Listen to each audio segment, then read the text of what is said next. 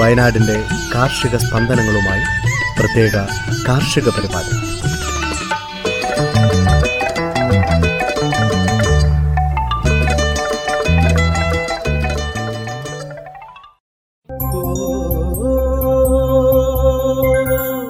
തയ്യാറാക്കിയത് ജോസഫ് പള്ളത്ത് എച്ചു സ്മിത ജോൺസൺ. ശബ്ദസഹായം റെനീഷ് ആരിപ്പള്ളി അജിൽ സാബു മരിയ ബിജു.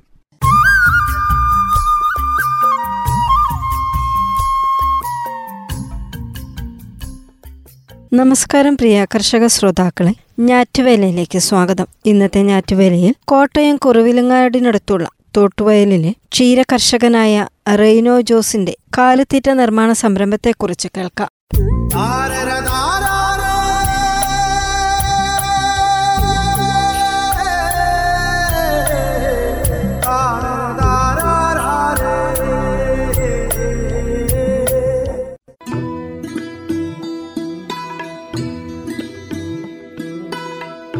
മാങ്ങയും നാരങ്ങയുമൊക്കെ അച്ചാറിട്ട് സൂക്ഷിക്കും പോലെ ക്ഷാമകാലത്ത് ഉപയോഗിക്കാൻ പച്ചപ്പുല്ലും പൈനാപ്പിൾ ഇലയുമൊക്കെ സൈലേജ് ആക്കാം സൈലേജ് നിർമ്മാണ രീതിയും നേട്ടങ്ങളും വിശദമാക്കുന്നത് കോട്ടയം ജില്ലയിൽ കുറുവിലങ്ങാടിനടുത്ത് തോട്ടുവയിലെ ക്ഷീരകർഷകനും കാലിത്തീറ്റ നിർമ്മാണ സംരംഭകനുമായ റെയ്നോ ജോസ് കണ്ണന്തറ. സ്വന്തം ഫാമിലെ പശുക്കൾക്ക് പച്ചപ്പുല്ല് നൽകുന്നത് പൂർണമായും നിർത്തി പകരം സ്വയം നിർമ്മിച്ച സൈലേജ് നൽകി വിജയം കണ്ടെന്നാണ് ഇദ്ദേഹം പറയുന്നത്.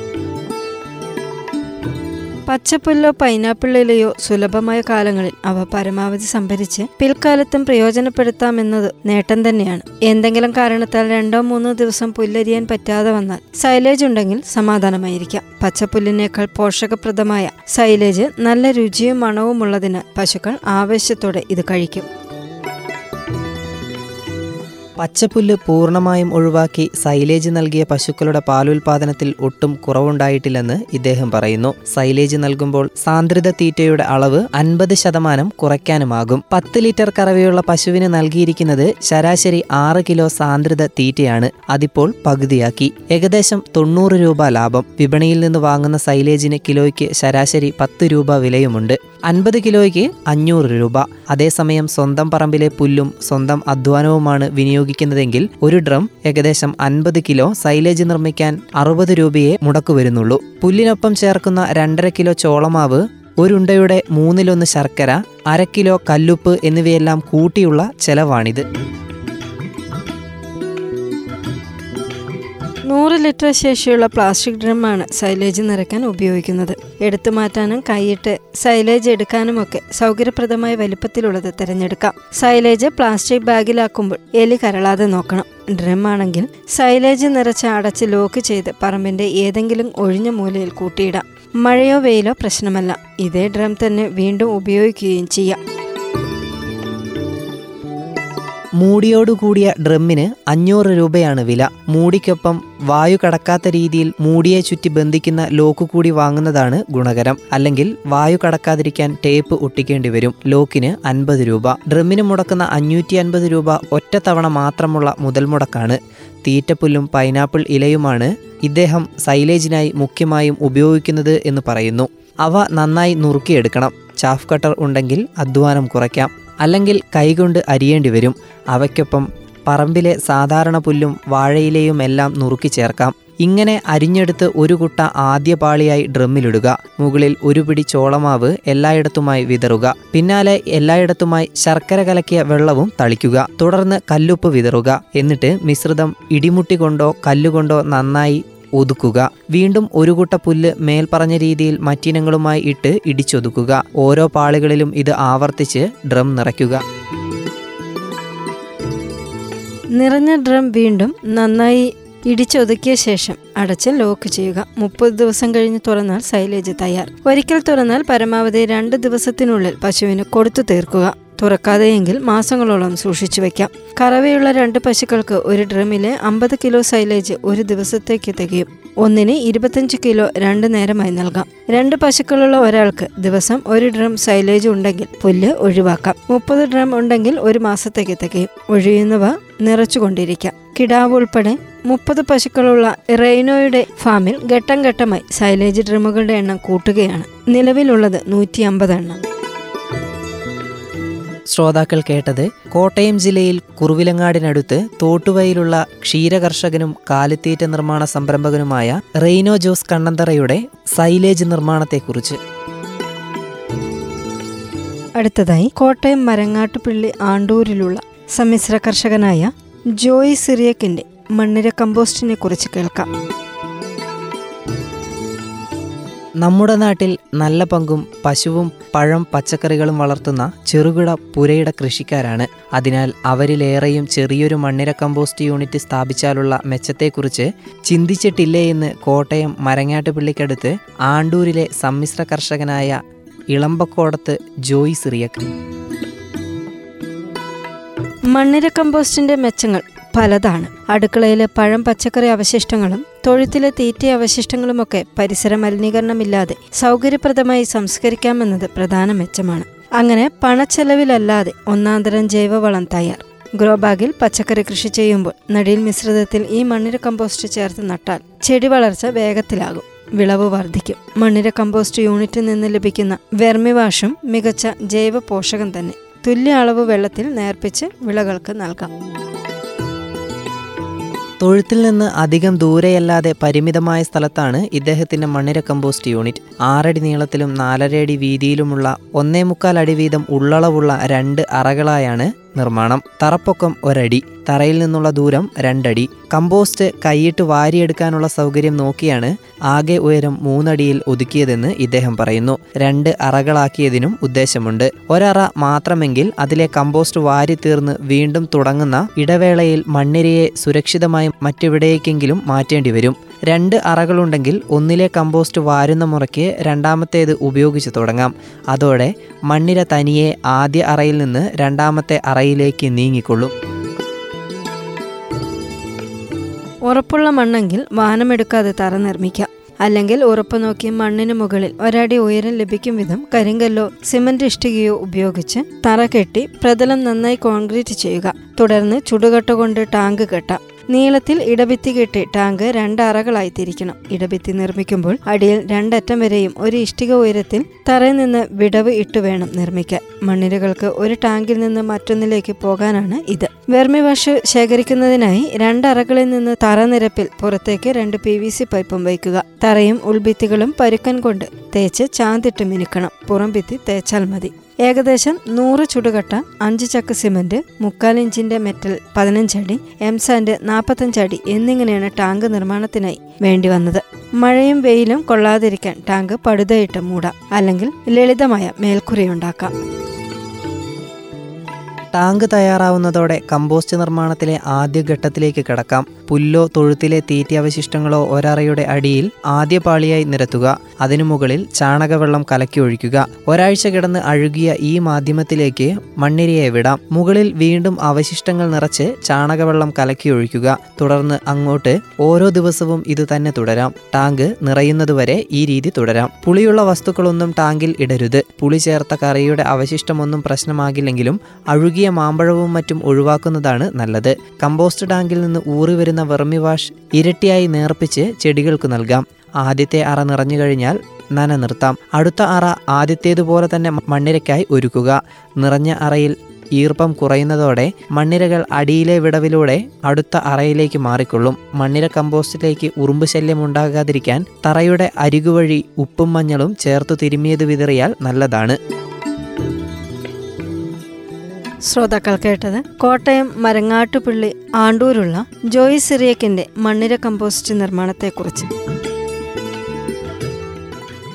എന്തിനിത്ര പഞ്ചസാര ചേട്ടോ ഒരു ചായ.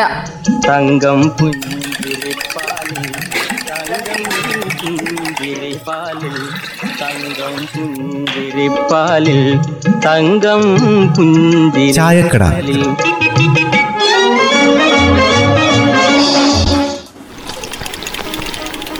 അല്ല ബെന്നി നീ ആ സഹകരണ ബാങ്കിൽ നിന്ന് എടുത്ത വായ്പ തിരിച്ചടച്ചോ?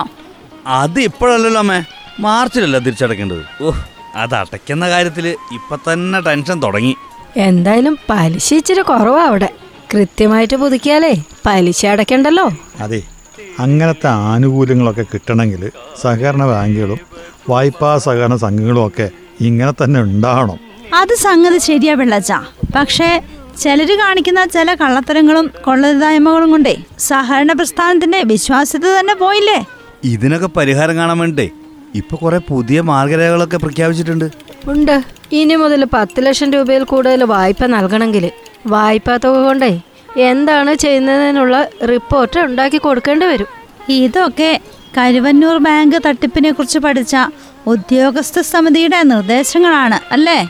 ആ അത് തന്നെ അമ്മേ. ഇങ്ങനെ പണം എടുക്കുന്നതേ നിർമ്മാണങ്ങൾക്കാണെങ്കിലേ കെട്ടിടത്തിന്റെ പ്ലാന് എസ്റ്റിമേറ്റ് അടക്കം ഇനി മുതൽ നൽകേണ്ടി വരും. അങ്ങനെ കൊടുക്കുന്ന എസ്റ്റിമേറ്റും കാര്യങ്ങളും ഒക്കെ ബാങ്ക് സെക്രട്ടറി ഉൾപ്പെടുന്ന സമിതി പരിശോധിച്ച് തീരുമാനം എടുക്കും നിർമ്മാണത്തിനാണെങ്കിൽ ഓരോ ഘട്ടവും പണി പൂർത്തിയാകുന്ന മുറയ്ക്ക് വായ്പാ തുക പല തവണകളായിട്ട് ഇനി മുതൽ കൊടുക്കുള്ളൂ. ആ വേറെയുണ്ട് പ്രശ്നങ്ങൾ പിള്ളേച്ചാ. ഈ ജീവനക്കാരെ ഒരേ ചുമതല തന്നെ രണ്ട് വർഷത്തിലധികം ഏൽപ്പിക്കാൻ പാടില്ലെന്നാ പറഞ്ഞിരിക്കുന്നത്. ആ അതൊരു നല്ല കാര്യാ. ക്യാഷറിലും മറ്റും ഇരിക്കുന്നവരെ അധിക നാൾ ഇരുന്നാലേ വേണ്ടാത്തതൊക്കെ തോന്നുകയും ചെയ്യും. ഇനി മൂല്യനിർണയം നടത്താനേ വാണിജ്യ ബാങ്കുകളുടെ മാർഗരേഖകൾ സ്വീകരിക്കണമെന്നാ പറഞ്ഞിരിക്കുന്നത്. മുൻ പരിചയവും യോഗ്യതയുമുള്ള വാല്യുവർമാരുടെ പാനലെ സഹകരണ സംഘം രജിസ്റ്റർ തയ്യാറാക്കണമെന്നും പറഞ്ഞിട്ടുണ്ട്. ചില ചിട്ടികൾ സംഘങ്ങളുടെ കണക്കിൽപ്പെടുത്തുന്നത് അതിൽ വ്യക്തത വേണമെന്നും പറഞ്ഞിട്ടുണ്ടല്ലോ. ഇതുപോലുള്ള എട്ട് മാർഗരേഖകളാണ് ഇപ്പം മുമ്പോട്ട് വെച്ചേക്കുന്നത്. ഇതിപ്പോൾ ഏതാനും ഇതിപ്പോ ഏതാനും ചിലര് തീരുമാനിച്ചാലേ ആരും അറിയാത്ത നിലയിലെ പണം അടിച്ചു മാറ്റാൻ സാധിക്കും എന്നുള്ള നില ഉണ്ടാവുകയും നിലയിൽ മാറ്റം ഉണ്ടാവുകയും അത് നടക്കില്ലെന്ന ധാരണ ജനങ്ങളിൽ ഉണ്ടാവുകയും ചെയ്താലേ രക്ഷയുള്ളൂ. അതിനുള്ള ശ്രമമാണ് ഇപ്പോൾ നടക്കുന്നത്. ഒരു തരത്തിലും തങ്ങളുടെ പണം നഷ്ടപ്പെടില്ലെന്ന് നിക്ഷേപകർക്ക് തോന്നണം. ലോണിനായിട്ട് വരുന്ന പാവങ്ങളുടെ പേരിലെ ഭീമമായ തുകയെടുത്ത് അവരെ ചതിക്കുന്നത് ഇനി ഒരിക്കലും ഒരു ബാങ്കിൽ ഉണ്ടായില്ലെന്ന് നമുക്ക് ഉറപ്പാക്കണം. ഇങ്ങനെയൊക്കെ ആണെങ്കിൽ മാത്രമേ എന്തൊക്കെ നിയമങ്ങൾ കൊണ്ടുവന്നാലും വിശ്വാസത തിരിച്ചു പിടിക്കാൻ കഴിയുള്ളൂ. അത് മറക്കത് ഒരാൾക്ക് തോന്നുന്ന പോലെ അതല്ലെങ്കിൽ ഒരു ബോർഡിന് തോന്നുന്ന പോലെയോ പ്രവർത്തിക്കാൻ സാധിക്കില്ലെന്ന് ജനങ്ങൾക്ക് മനസ്സിലാവണം. ഇതിനു മുമ്പ് കുറ്റം ചെയ്തവർക്കെതിരെ കർശന നിലപാട് എടുക്കുകയും ചെയ്യണം. സഹകരണ പ്രസ്ഥാനങ്ങൾ നാടിന്റെ മുതൽക്കൂട്ടാ. അത് സംരക്ഷിക്കപ്പെട്ടെങ്കിൽ മാത്രമേ സാധാരണക്കാരനെ പിടിച്ചു നിൽക്കാൻ പറ്റൂ. എന്തിനിത്ര പഞ്ചസാര ചേട്ടോ ഒരു ചായ. തങ്കം പുഞ്ചിരിപ്പാലിൽ തങ്കം പുഞ്ചിരിപ്പാലിൽ തങ്കം പുഞ്ചിരിപ്പാലിൽ കാലാവസ്ഥ.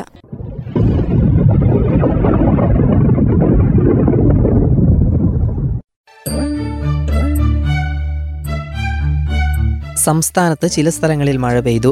ഡിസംബർ പത്ത് വരെ കേരളത്തിൽ ഒറ്റപ്പെട്ടയിടങ്ങളിൽ ഇടിമിന്നലോടുകൂടിയ മഴയ്ക്ക് സാധ്യതയുള്ളതായി കേന്ദ്ര കാലാവസ്ഥാ വകുപ്പ് അറിയിച്ചു.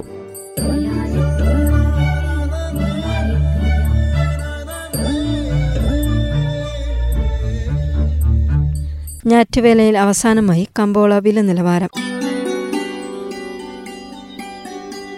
കുരുമുളക് വിളമ്പ് കണ്ടം നാനൂറ്റി എൺപത് രൂപ നടവയൽ നാനൂറ്റി എൺപത്തി അഞ്ച് രൂപ മാനന്തവാടി പടിഞ്ഞാറത്തറ പള്ളിക്കുന്ന് അമ്പലവയൽ നാനൂറ്റി തൊണ്ണൂറ് രൂപ.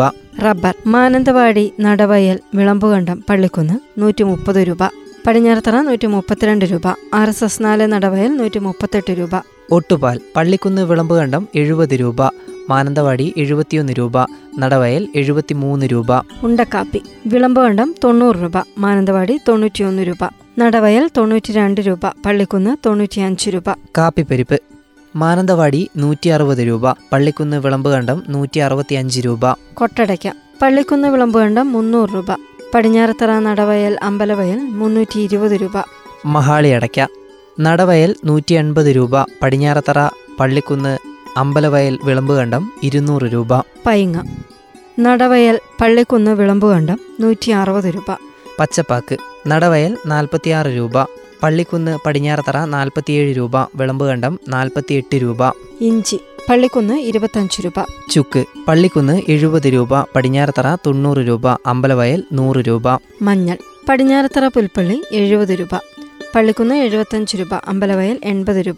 ചേന മാനന്തവാടി പതിനഞ്ച് രൂപ പള്ളിക്കുന്ന് ഇരുപത്തിയൊന്ന് രൂപ അൻപത് പൈസ. ചേമ്പ് മാനന്തവാടി പള്ളിക്കുന്ന് നാൽപ്പത് രൂപ. നനചേമ്പ് മാനന്തവാടി ഇരുപത്തിയഞ്ച് രൂപ. കാച്ചിൽ പള്ളിക്കുന്ന് പതിനഞ്ച് രൂപ മാനന്തവാടി ഇരുപത് രൂപ. മത്തങ്ങ മാനന്തവാടി ആറ് രൂപ പള്ളിക്കുന്ന് എട്ട് രൂപ. കുമ്പളങ്ങ മാനന്തവാടി എട്ട് രൂപ പള്ളിക്കുന്ന് പത്ത് രൂപ. വെള്ളിരിക്ക മാനന്തവാടി ആറ് രൂപ പള്ളിക്കുന്ന് എട്ട് രൂപ.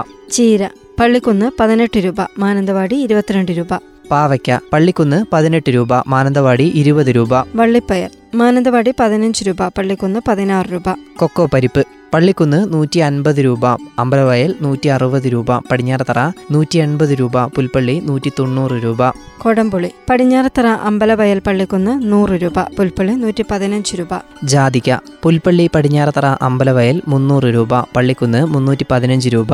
ജാതിപത്രി പള്ളിക്കുന്ന് ആയിരത്തി മുന്നൂറ് രൂപ പടിഞ്ഞാറത്തറ ആയിരത്തി നാനൂറ് രൂപ അമ്പലവയൽ പുൽപ്പള്ളി ആയിരത്തി അഞ്ഞൂറ് രൂപ. ഗ്രാമ്പു അമ്പലവയൽ പുൽപ്പള്ളി എഴുന്നൂറ് രൂപ പടിഞ്ഞാറത്തറ പള്ളിക്കുന്ന് എഴുന്നൂറ്റി അൻപത് രൂപ. ഏലം പടിഞ്ഞാറത്തറ നാനൂറ് രൂപ മുതൽ തൊള്ളായിരം രൂപ വരെ പള്ളിക്കുന്ന് എഴുന്നൂറ്റമ്പത് രൂപ മുതൽ ആയിരം രൂപ വരെ അമ്പലവയൽ ആയിരം രൂപ പുൽപ്പള്ളി ആയിരത്തി ഇരുന്നൂറ് രൂപ. കടലാവണക്ക് പടിഞ്ഞാറത്തറ ഇരുന്നൂറ്റി ഇരുപത്തി അഞ്ച് രൂപ പുൽപ്പള്ളി ഇരുന്നൂറ്റി നാൽപ്പത് രൂപ അമ്പലവയൽ പള്ളിക്കുന്ന് ഇരുന്നൂറ്റി അൻപത് രൂപ. നെല്ല് പള്ളിക്കുന്ന് ഇരുപത്തൊന്ന് രൂപ വിളമ്പുകണ്ടം ഇരുപത്തിരണ്ട് രൂപ. നേന്ത്രക്കായ് വിളമ്പുകണ്ടം മുപ്പത് രൂപ.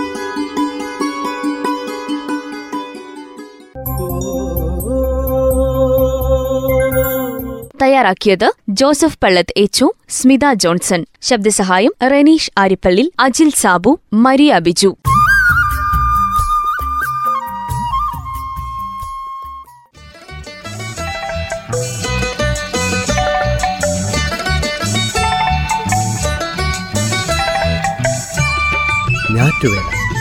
വയനാടിന്റെ കാർഷിക സ്പന്ദനങ്ങളുമായി പ്രത്യേക കാർഷിക പരിപാടി.